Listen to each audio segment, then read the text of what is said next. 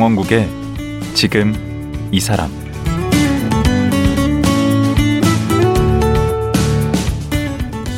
안녕하세요. 강원국입니다. 우리 전통 문화와 역사가 소중한 것은 알지만 억지로 찾아보거나 그러지는 않는 것 같습니다. 누군가가 관심을 가져보라고 얘기를 해주면 그제서야 들여다보게 되지 않나 싶은데요. 판소리 고수이기도 한 영화 감독 조정래 씨는 우리 전통 문화와 역사에 어떤 책임감과 사명감을 갖고 있지 않나 싶습니다. 일본군 위안부 할머니들의 아픔을 다룬 영화 귀향이 그랬고요. 이번에 개봉하는 영화 광대 소리꾼도 그런데요. 조정래 감독만의 영화 철학이 있겠지요. 조정래 감독 만나보겠습니다.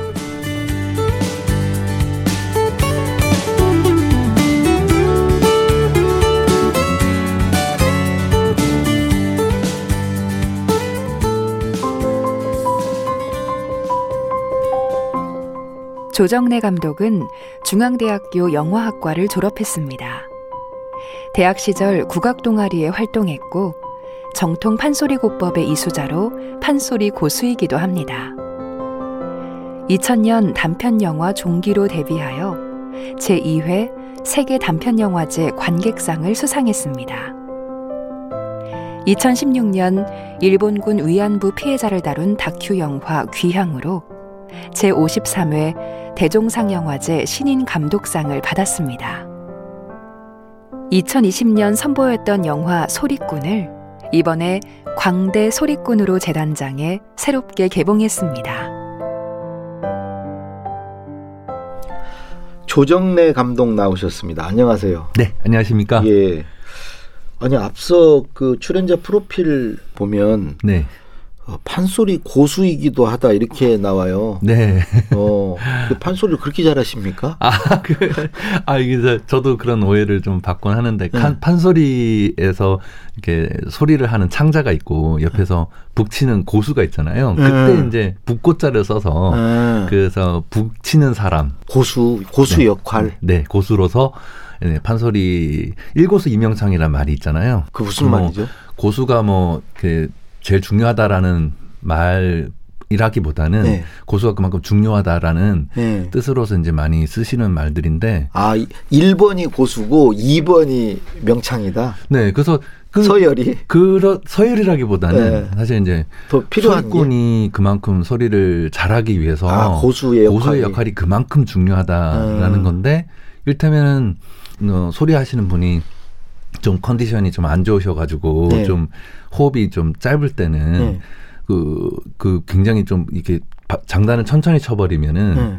소리 분이 너무 힘드시잖아요. 그렇죠. 그래서 이제 그게 맞춰서 몸의 상태에 맞춰서 눈치를 그 눈치도 추임새가 보면서. 중요합니다. 그렇죠. 제가 그걸 잘하잖아요. 아, 그렇죠. 진행자로서. 네. 충분히 얘기를 하실 수 있게끔. 네네네. 네? 네. 지금 어. 그 벌써 그죠? 굉장히 긴장했는데 네. 벌써 좀 마음이 놓입니다. 예, 근데 제가 고수입니다. 고수시죠. 예, 그렇죠. 이 네. 진행의 고수. 네, 맞습니다. 정확합니다. 근데 조정래 감독 그래서 저 두 가지 생각나더라고. 이분은 네. 평생 조 감독이구나 아, 하고 맞아요. 맞아요. 조정래 작가님으로 네. 또 오해를 받기도 하겠구나. 어, 어떤 시사에 이제 가면은 그런 분들이 계세요. 잘 이제 좀 약간 어리신 분들이 어, 근데 작가도 하시면서 감독을 하시냐고 저한테 말씀하시는 분들이 있어요. 아 그분은 이- 조정래 선생 이름으로만 들은 그렇죠. 분들. 그렇죠. 이렇게 네. 뭐 태백산맥이나 아리랑은 뭐 보지는 않았어도 음. 또 그런 책이 있다는 건 알고 있으니까 네. 저보고 이제 어 작가도 하면서 영화 감독 어떻게 그렇게 하시나 이런 질문하시는 분들이 있어요. 음. 그래서 제가 아 항송하지만 제가 어떻게 감히 조종래 작가님을 따라갈 수 있겠습니까? 그 조정래 선생님은 직접 뵌 적은 있습니까? 있습니다. 예. 어, 뭐 작가님은 저를 기억하시지 못할 텐데 예전에 에이, 같은 이름이 왜 기억을 못해요? 아유, 제가 이제 뭐 쳐다볼 수도 없죠. 근데 아. 어, 작가님이 예전에 이제 그, 그, 제가 국토재장정 KBS에서 했던 그 다큐멘터리를 제가 연출을 했었는데, 네. 그때, 어, 조정래 작가님께서 하시는 그런 것들을 촬영을 한 적이 있었어요. 네. 그래서 그때 인사를 드렸었죠. 오. 아마 기억 못 하실 겁니다. 아니 그 연출했으면 그 전에 영화 데뷔하시기 전에 그런 PD 같은 역할들을 좀 네. 하셨나요? 네, 제가 이제 중앙대학교 영화과 연출 전공을 했는데요. 네. 그 이후에 제가 뭐 굉장히 많은 작품들 뭐 한 500편 가까이의 뭐 굉장히 많은 영상들을 촬영도 아, 하고 그래요? 편집도 하고 만들기도 하고 그랬는데 그 감독으로 데뷔하기 전에. 네. 어, 영화를 하는 게 목적이긴 하지만 또 먹고 살아야 되니까 어, 그럼 대학 졸업하고 몇 년이나 네. 그렇게 사셨습니까?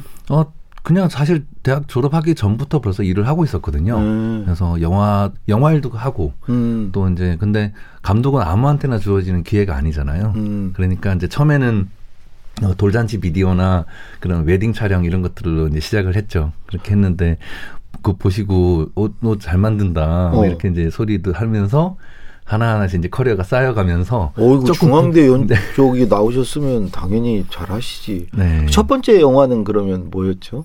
제가 그 졸업 작품을 찍었던 종기라는 단편 영화가 있었는데 종기. 네, 예. 그 영화로 이제 프랑스 꽃대 국제 단편 영화제에 갔었고요. 와. 그리고 그 제주도도 못 갔던 그 경상 북도 시골 촌 청년이 음. 어, 첫 번째 비행기 탄게 어. 프랑스를 간 거예요. 그래서 그래서 굉장히 많이 긴장했던 어, 그럼 거기서 뭐 나고요. 이렇게 초청을 받고 네, 초청을? 받았어요. 그럴 네. 때는 여비를 다 대주나요? 거기서? 네, 좀 놀랍게도 여비뿐만 아니라 어. 용돈도 주더라고요. 갔더니 와. 그리고 놀라운 거는 이제 에어프랑스를 타고 갔는데 네. 거기 안에서 부기장님이 오셔가지고 어, 조- 조중래 감독이냐고 제가 사실 대학생이잖아요 신분이 그리고 또 졸업 작품이긴 하지만 단편 영화고 그래서 그 근데 갑자기 물어보니 감독 조중래 감독이냐고 음. 영어로 물어보시고 혹시 그 조정래 선생님으로 착각하신 거 아니에요? 저도 저도 그렇게 생각했어요. 근데 아 그게 아니라 아 프랑스라는 야- 나라가 정말 영화를 최초로 그렇게 했던 나라답게 맞아요. 굉장히 그 이렇게 문화 그걸 챙겨주시더라고요. 예, 이쪽에 하시는 분들을 존중하고 네, 어, 하는 네. 그게 되어 있죠. 네, 그래서 영광이었죠. 그, 그, 그때 옆에 앉아 계신 분들이 교, 교민이셨거든요. 네. 프랑스 교민이셨는데 누구, 당신 누구냐고 이렇게 어. 하시면서 이제 통역도 좀 해주시고 그래서 네. 비행기 가는 내내 이제 아 영화 학도고 이번에 졸업 영화로 간다 이렇게 말씀드리니까 오 축하한다고 그렇게 그래도 그 조정래 감독하면 귀향이죠. 귀향. 네, 전참 야, 이 귀향은 2016년, 정말 네. 공전의 히트. 네? 한 아, 사실- 350만 들었나요? 네 넘었죠. 넘었어요? 네 네 357만 8만 그렇게 와. 들었고 근데 무엇보다도 그 작품을 이제 시나리오 쓴게 2001년에 위안부 피해 할머니들이 계신 나눔의 집에 가서 예, 예. 제가 할머니들 뵙고 너무나 큰 충격을 받고 쓴 시나리오인데 영화가 개봉하기까지 14년 걸린 작품이라서 응. 네 정말 너무 감개무량했고 아, 그게 개봉되는 거 자체가 그 당시에는 너무나 그 믿기지 않은 기적 같은 음. 일이었는데 일단 네. 귀향을 뭐 짤막하게 내용을 좀 소개를 해주셔야 될 것 같아요. 네 영화 기항은 2016년 2월 24일 날 개봉했거든요. 네. 뭐 이번에 개봉하는 광대 소리꾼도 2월 10, 24일 날짜가 아? 같은데 어. 우연의 일치인지 뭐 하늘의 적인지 음. 여튼 그 당시에 에, 기양이라는 영화가 위안부 피해 소녀들에 대한 이야기입니다. 네. 어 제가 2001년도에 이제 그 북치는 고수로 예. 할머니들께 이제 음악 봉사 공연을 갔는데 대학 시절에 어 이제 졸업하고 나서 졸업하고 할머니들 봉사를 갔다가 그때 할머니께서 그리신 그림을 봤어요. 예. 그게 강인철 할머니가 그리신 가- 불태워지는 불타는 처녀들이라는 그런 작품이었는데 강일출이 네. 할머니시죠. 네. 그 그림을 보고 제가 너무 충격을 받은 거예요. 어, 저는 이제 그 끌려갔던 많은 소녀들이 대부분 살아오시거나 그런 줄 알고 있었거든요. 그 당시에 그만큼 좀 무지했었는데 음. 그 그림을 통해서 알 수 있었던 게 대부분의 소녀들이 살아서 돌아오지 못하고 대부분 다 현지에서 돌아가셨다는 걸 알게 된 거죠. 그것도 아주 끔찍하게 홀로코스트의 방, 그런 그런. 보다 더 끔찍한 음, 방법으로. 그래서 필요가 없어지면은 어, 바로 이제 그런 식으로 죽여버리는 음. 어떤 그래서 할머니들 증언들 중에 거기는 위안소가 아니라 사형장이었다, 사형소였다 이런 표현을 많이 하시거든요 할머니들이 우시면서. 그래서 아 이거를 꼭 그 영화로 찍어서 그 타지에서 돌아가신 분들을 고향으로 영화로나마 영어로나마 모셔서 따뜻한 밥한술 드릴 수 있는 그런 제사 같은 영화를 찍었으면 좋겠다. 음. 그렇게 해서 이제 시작을 하게 된게 음. 그런 내용을 찍은 것이 바로 영화 기양입니다. 예. 듣기로는 귀향으로 돈을 엄청 벌 수 있었는데 별로 돈을 거기서 거의 안 가져가셨다고 감독님이. 아, 뭐 굉장히 많은 분들이 또 이렇게 도와주셨던 분들과 투자하셨던 분들조차도 다 스스로 그 비용을 받지 않고 이제 참여하셨다가 나중에 비용을 들였는데도 불구하고 그걸 다 할머니들한테 기부를 많이 했어요. 그래서 저도 마찬가지고 또 이게 그 귀향의 수익금이라는 말을 제가 그 스탭들이나 제작진한테 하지 말라고 그랬어요. 이거는 소녀들의 핏값이다 이런 표현을 했고 그래서 당연히 그 할머니들을 위해서 쓰여져야 된다라는 말을 많이 했고 그런데 그런 것들을 동참 안 할 수 있잖아요. 근데 그럼요. 뭐 손숙 선생님부터 정말 어마어마한 그런 기부를 해주시고 제일교포 분들도 그냥 네, 출연도 직접 하시고 그러셨더구만요. 네, 다 자비로 음. 일본에서 왔다 갔다 하시면서 그 다 자비로 해서 왔고 그다음에 출연도 다 하시지만 끝나고 나면 청소도 다 하시고 그래서 어, 제일교포 분들의 도움이 없었으면은 영화가 절대 찍을 수 없는 영화였습니다. 귀향으로 이제 큰 성공을 거두시고 네. 그 이번에 이제 만든 영화가 광대 소리꾼이에요. 네네. 어, 광대 땡땡 소리꾼. 네. 근데 이게 그 재개봉도 아니고 새개봉이라고 돼 있어요. 네.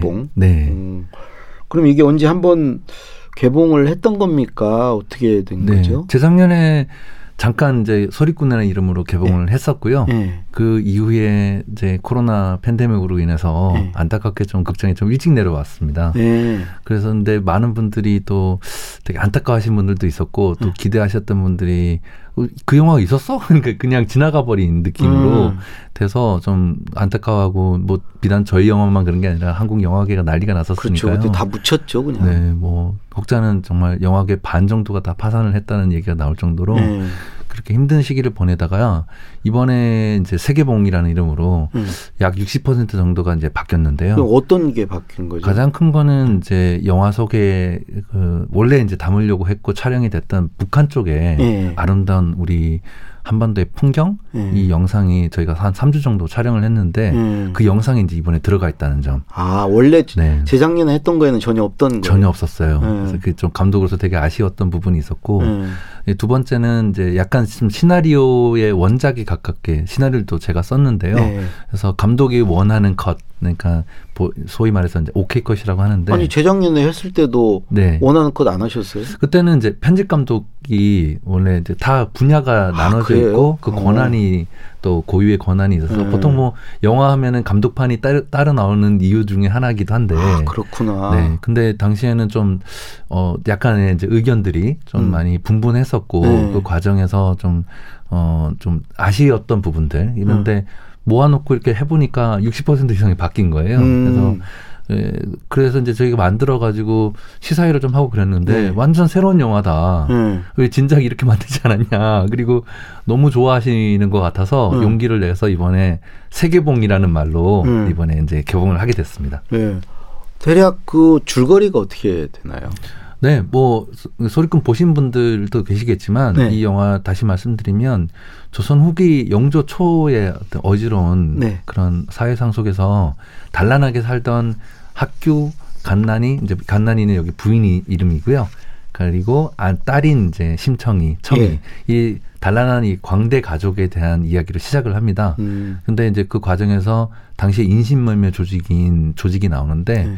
아내와 딸을 납치를 해요. 음. 근데 이제 그, 그 납치하는 과정에서 어 엄마가 딸을 살리고 이제 본인이 이제 끌려가게 되는데 음. 어 딸이 안타깝게도 청이가 눈을 멀게 돼요. 네. 그래서 어 이제 발견해 가지고 치료를 했는데 이제 눈이 안 돌아오는 거죠. 근데 이 아내를 찾아야 되니까 또 또 막 울며 불며 따라가려고 하는 딸과 함께 같이 있던 광대패들을 같이 데리고 어 몇 명 한 명 이제 그, 이게 그 박철민 배우가 하는 그, 그 고수 한 명과 함께 전국을 떠돌면서 자 거기까지. 네네 여기 더 얘기하면은 이 영화 이게 네. 다 해서 안 돼요. 네네 여기서 그냥 잠깐 우리 예고편 음, 네 들어보겠습니다. 청아, 아버지가 재밌는 얘기 하나 해줄까? 뭔데요? 어, 옛날에 저 청이라고 하는 예쁜 아이가 있었어. 이 어찌 예쁘단지 지나가는 동네 사람들마다 칭찬이 자자했단다. 이쁜 청이?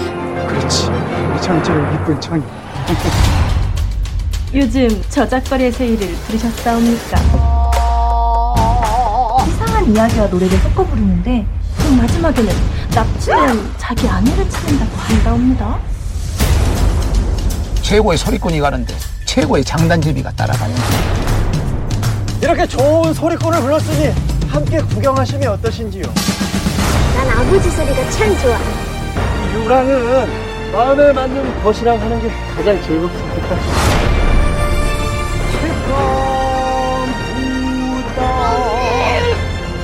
이놈들은 요사한 소리판을 열어 왕실의 권위를 더럽혔다. 우리는 하루도 살기 힘든 자들을 위하여 그저 노래를 부르을 뿐이오. 이마저 죄라고 일컫는다니. 이 땅에 죄인이 아닌 자 누가 있단 말이오.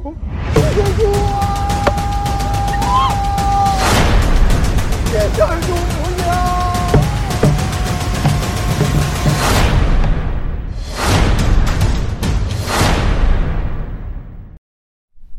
예, 보면 그 심청이도 나오고 네. 그 우리가 심학규 아버지가 네. 이제 심학규고 근데 영화에서는 또 심청이가 눈이 멀고 네. 이게 심청전에서 뭘 가져온 겁니까? 네, 심청가가 어떻게 만들어졌을까? 음. 어떻게 보면 심청가의 프리퀄 음. 같은 그런 내용이죠. 그래서 그러니까 프리퀄이라는 게 이렇게 원전 같은 네, 그렇죠. 그런 거. 원제 원래 이게 그 전에 어떻게 생성됐는지. 예. 근데 심- 뭐 판소리, 기원소리 여러 가지가 있지만 예. 저는 이제 제가 상상을 했던 것은 예. 어 딸이 이제 어떤 불의의 사고로 눈을 멀었는데 음. 아빠가 그거에서 너무 이제 그런 죄책감을 가지고 내가 대신 눈이 멀었으면 좋겠다는 마음으로 만든 이야기가 심청가가 아니었을까. 아. 그런 상상력으로 이제 시작을 한 건데 어. 그러다 보니까 이제 이 뭐 아내를 찾아가는 과정 속에서 계속 이제 사람들을 몰랑냥만도 만나고 여러 사람들 만나게 되면서 음. 사회상을 접하게 되죠. 음. 근데 결국은 이제 예, 이 이야기를 만드는 과정에서 이야기가 점점 생성되니까 네. 너무 이제 사람들이 막 구름대처럼 모여서 재밌어하는 거죠. 네. 그러면서 이야기가 점점 이제 그 같이 의견들을 나누면서 이야기를 만드는데 만드는 이야기들이 안에 이제 이야기 속에 또 이야기가 존재하는 음. 그래서 액자 구조식으로 들어가면은 그 안에는 약간 뮤지컬적인 아름다운 음악과 그다음에 그런 풍경들이 나오면서 소위 말하는 심청가에서 나온 모든 장면들 인당수 장면이라든가 이런 것들이 영화 속에 등장하게 됩니다. 그러니까 어떻게 보면 모티브는 이제 판소리인데 네. 그 이런 영화를 그 어느 날 갑자기 판소리에 관심을 가지고 하지는 않았을 테고 네. 어떤 계기가 있었나요? 예, 저는 어 93년도에 이제 봤던 영화 서편제 예. 너무 큰 충격을 받아가지고 예. 와 이거 뭐 이런 영화가 있을까 그래서 임권택 감독님의 서편제가 너무 좋아가지고 보고 난 다음에 어 서편제 2 시나리오를 조금 더 쓰기도 하고 막 그랬었어요. 음. 예, 그만큼 어 영화라는 장르의 위대성도 알게 되고 또 동시에 어 이 판소리라는 거, 이 그 한국의 전통 음악이라는 거에 완전 푹 빠져가지고요. 그러다 보니까 이제 그 과제로 이제 그 당시 3학년 때 썼던 시나리오가 모태가 돼서 음. 이번 광대 소리꾼으로 연결되는데 어. 어막 이제 너무 좋아해서 하다 보니까 어느 순간 제가 북을 치고 있더라고요. 오, 우리가 서편제 보고 인생이 많이 바뀌었네요. 그렇죠. 고수도 하게 되고 네, 어, 이 이번 영화도 이제 제작하는 것까지 이어졌네요. 네. 그래서 그 북을 치다 보니까 또 국악 활동도 많이 하고 공연도 많이 하고 음. 이렇게 하면서 점점 이야기 살이 붙어갔던 것 음, 같아요. 이 영화에는 누가 나옵니까? 출연진이 되게 유명한 분들 많이 나오던데. 네. 일단은 엄마 그러니까 청이 엄마 역의 그 배우 이유리 씨가 어. 정말 국민 여배우인 그 음. 이유리 씨가 출연해서 열연을 펼쳐주시고요. 그리고 어 학규 역은 이게. 명창 이봉근 씨가 음. 또 연기도 굉장히 잘해서 저희들이 오디션을 봐서 이제 뽑혀서 음. 모시게 되어서 정말 살아있는 소리, 100% 리얼 소리로 이 영화에서 보여주게 되고 음. 또 같이 다니는 어, 그 대봉이라는 고수 캐릭터는 음. 명품 감초 연기의 달인 우리 박철민 배우님께서 아. 네, 나오게 되고요. 음. 그리고 같이 늘 따라다니는 하지만 뭔가 비밀스러운 한 명이 나오는데 네. 몰랑양반이라는 네. 역할을 우리 배우 김동완 씨가 하게 되고요. 어. 그리고 처음에 이제 또 어, 이 여기서 이제 뭔가 뭐 여러 가지를 잡아주는 역할로 그 명품 배우이신 김민준 씨도 아, 영화에 출연합니다. 씨. 네. 그러면 얘기 들어보면 그 북한 음, 풍광들 네. 또볼 수 있고 또 판소리도 들어볼 수 있고 약간 이게 뮤지컬 같이 이렇게 네. 어, 즐길 수 있겠네요. 이 영화에 좀 매력 포인트가 있다 그러면 일단 보신 분들의 말씀은 네. 이 영화가 굉장히 스피디하고 네. 또 우리가 다 아는 얘기인데 오 그, 아는 얘기 같은데 네. 너무 이럴 수 있구나라는 어. 거에 대해서 많이 놀라시더라고요.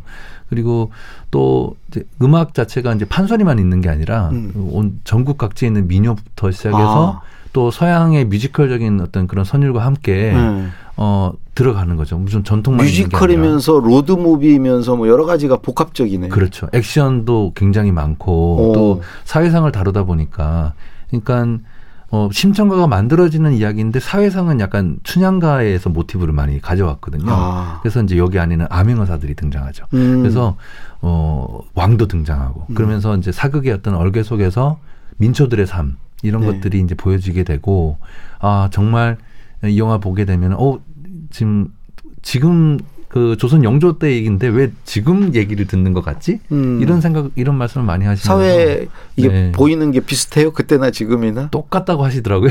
어, 그러면 우리 감독님이 뭐 이렇게 전하고 싶은 메시지가 있었을 것 같은데 이 영화를 통해서. 네, 저는 이 영화에서 그 우리 그냥 보통 평범한 사람들, 네. 우리 우리 어, 우리 국민들, 네. 국민들이 마음이 민심이 천심이라는 말이 있지 않습니까? 네. 그래서 저는 이 영화의 주제가 저는 그냥 민심이 천심이다. 그렇게 얘기하고 싶은 게 판소리라는 장르가 우리 전통 예술이 위대한 이유는 이게 귀족층에서 만들어진 영화 얘기가 아니거든요. 음. 소수의 어떤 그런 어떤 특권층들이 만들어서 즐겼던 문화가 아니라 음. 가장 낮은 계급이었던 당시에 천민 광대들이 어, 이야기를 정말 길거리에서 만들고 살을 붙이고 음악을 붙이면서 오늘날 진짜 중요 무형 문화재 세계 문화 유산인 판소리가 만들어졌는데 네. 어 이런 게 전 세계적으로 과연 얼마나 될까? 음. 정- 정말 대한민국이 가지고 있는 역동성과 그다음 국민들이 가지고 있는 그 원래 여기 있는 그 DNA 네. 또 음주 가무라고 하는 그 오래된 우리 음. 우리들이 가지고 있는 흥가한 그렇죠. 이런 영화들을 이런 이야기들을 영화 속에 녹였는데 음. 과연 어 영화 한 판 보고 봤더니 한 진짜 한 판 놀았다 음. 이런 말씀 많이 해주시고 음. 속이 시원하다라는 아. 말씀하시더라고요. 어, 음. 그래서 영화 보고 났더니 와 뻥 뚫린다고 그냥 음. 어, 스트레스가 그냥 다 해, 해소되고 요즘 참 코로나 때문에 얼마나 힘들어요. 음. 근데 아니 그렇게 네. 말씀은 하시지만 네. 귀향도 사실은 그때 이제 개봉할 때 네. 긴가민가 했었고 이 이 저 광대 소리꾼 이런 게 되게 이제 우리 역사나 우리 전통 문화나 이제 이런 걸 다룬 건데 네. 약간 그 흥행과는 이렇게 그다지 이렇게 또 좀 음, 한마디로 좀 돈이 좀 안 되잖아요. 근데 그런 쪽에 천착하시고 네. 그래서 우리 조 감독에게 도대체 영화는 무엇인가? 예. 어, 아니, 근데 굉장히 많은 분들이 네. 이또 우리 전통에 대한 얘기라든가 위안부 피해 할머니들에 대한 이야기들 많은 시나리오가 있고 많은 시도가 있었거든요. 음. 근데 어, 저도 그 중에 하나였고 어떻게 보면 막내였는데 네. 어, 기왕이라는 영화를 만들고 나서 그게 이슈가 돼서 전 세계적으로 이슈가 되고 비공식적이지만 중국에서도 몇 억 명이 봤다고 하더라고요. 음. 그러니까 그러면서 이제 국제사회에서 일본이 네. 굉장히 이제 불리해지고 또 전 세계에 알리는 기회가 돼서 지금도 귀향 상영 계속 하고 있고 음. 그, 그 이후에 이제 그렇게 점점 많은 사람들이 대중화되고 알게 되는 과정들이 있었던 것 같고 마찬가지로 저는 이번에 확신하는 것이 광대 소리꾼이라는 영화가 개봉하게 되면은 예. 아 정말 K 컬처의 정말 근원이 어딘가 아, 뿌리가 어딘가 뿌리가 어딘가를 음. 어, 좀범 내려온다가 그렇게 흥행할 줄 누가 알았겠습니까? 그렇죠. 사실은. 이날치. 그렇죠, 그렇죠. 근데 이 영화를 보고 나면은 아 그게 이유가 있구나. 아. 그 확실히 알게 알게 된다. 음. 그러면서 어떻게 보면 누구는 약간 개척자나 선구자라고 하지만 저보다도 훨씬 더 이런 부분들을 위해서 움직이셨던 선배님들이 계시잖아요. 음, 임권택 감독님의 서편제가 있었기 때문에 음. 저도 이번에 시도를 할 수 있는 거고요. 음. 어, 마찬가지로 귀향이란 영화 전에 음. 많은 감독님 작품도 있었어요, 사실은. 근데 네. 그게 이제 어쩌다 보니까 그게 알려지게 되면서 음. 마치 어, 최초로 만든 뭐 영화다 이런 표현도 하시고 음. 그런데 그건 아니라고 생각하고요. 그 원래 만드신 분들 마음 아파요. 네. 다 묻혔잖아. 근데 네, 조. 조 감독님의 와서 귀향이 떴잖아. 어찌 보면 이렇게 그동안 가려지고 묻혀있던 것들을 이렇게 발굴해내고 네. 조, 거기에 조명을 하는 네, 네. 이제 그런 음. 용도로 이렇게 영화를 만드시는 것 같습니다. 네. 어, 그 모든 사실 이야기꾼들 예. 또 창작자들은 예. 그 그냥 평범하고 주변에 항상 있는 얘기인데 예. 거기서 뭔가 우리가 모두가 공감할 수 있는 이야기를 뽑아내는 아, 것이 찾아내는. 네 그게 사람들이 거기서 아 이게 걸리는 거지 음. 뭐 아주 아야 이런 얘기 재밌지 않겠어 뭐 되게 음. 소수가 즐기는 어떤 문화 이건 영화 대박이야라고 하는 이야기보다도 음. 그냥 우리네 그냥 평범한 삶을 얘기하는 맞아, 그랬지 이런 거. 네네 응답하라 음. 시리즈도 마찬가지 음. 아니었을까요? 그 이야기가 사실 너무 그냥 평범한 얘기인데 예. 대박이 나잖아요. 광대 소리꾼도 좀 네. 대박이 났으면 좋겠는데. 네, 꼭 이거 어디 가서 볼 수 있죠? 오늘부터 이제 예매가 시작을 하고요. 네. 24일 날 이제 전국 개봉을 하게 되는데 음.